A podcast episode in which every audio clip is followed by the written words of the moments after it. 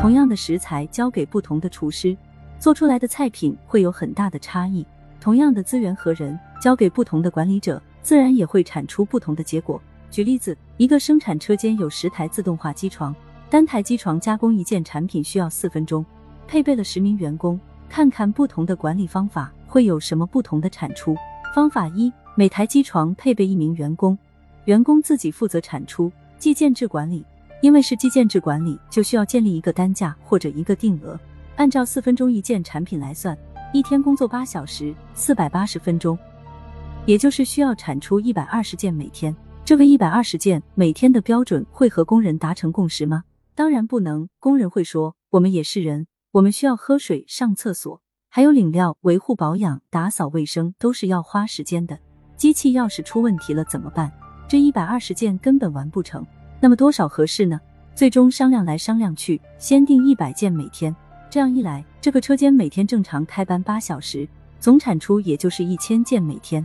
方法二，因为机床是自动化的。不需要人员一直盯着，所以最少一个人可以照看两台机器。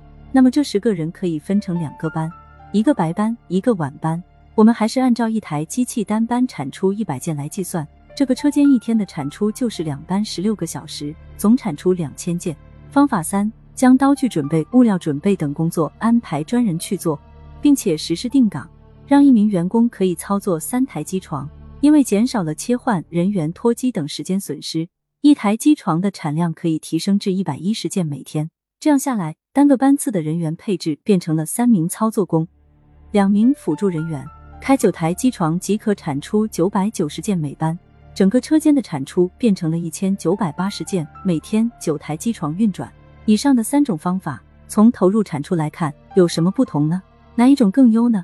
不同的需求有不同的评价。单从产出一千件产品需要多少资源这个维度来说。方法三显得更优一些。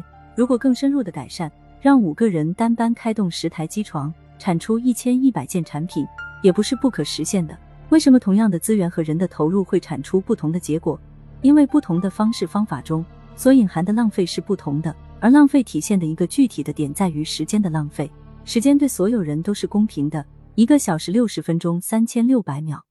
如果你在这一秒没有产生你所需的价值，那么你就是浪费了这一秒。